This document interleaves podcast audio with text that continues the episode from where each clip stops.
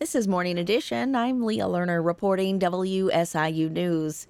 U.S. Senator Dick Durbin joined members of the United Auto Workers on the picket line yesterday at the General Motors in Bolingbrook.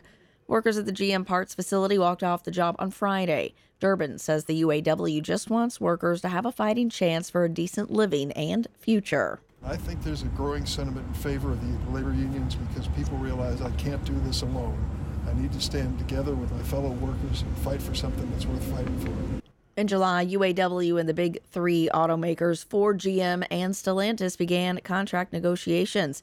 After their contract expired, UAW workers in 20 states, including Illinois, Missouri, and Michigan, went on strike. Thousands of people have been mistakenly dropped off Medicaid since spring, including in Illinois. Side Effects Public Media's Farah Yousry reports system glitches are behind this undue massive loss of coverage. States have been sifting through the rolls to check who still qualifies for Medicaid after pandemic era federal protections expired last spring. One way they're doing that is through computer systems that draw on information from reliable sources, like state wage data, to see if a person still qualifies for government insurance. Here's where it's been going wrong.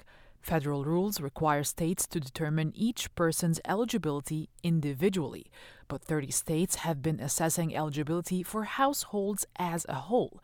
This means that sometimes they terminate the coverage of the entire household, including eligible members like children who have higher income thresholds.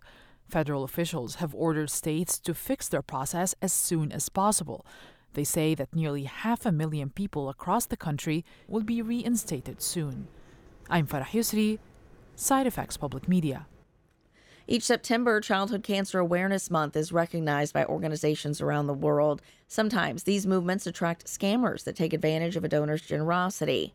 The Better Business Bureau suggests to be aware of organizations that put high pressure on donors. Donors should know what part of the organization their money is going to and to double check the name, online security, and the legitimacy with the state government. Go to bbb.org to find charity reviews to see if your donation is in good hands. This is Morning Edition on WSIU.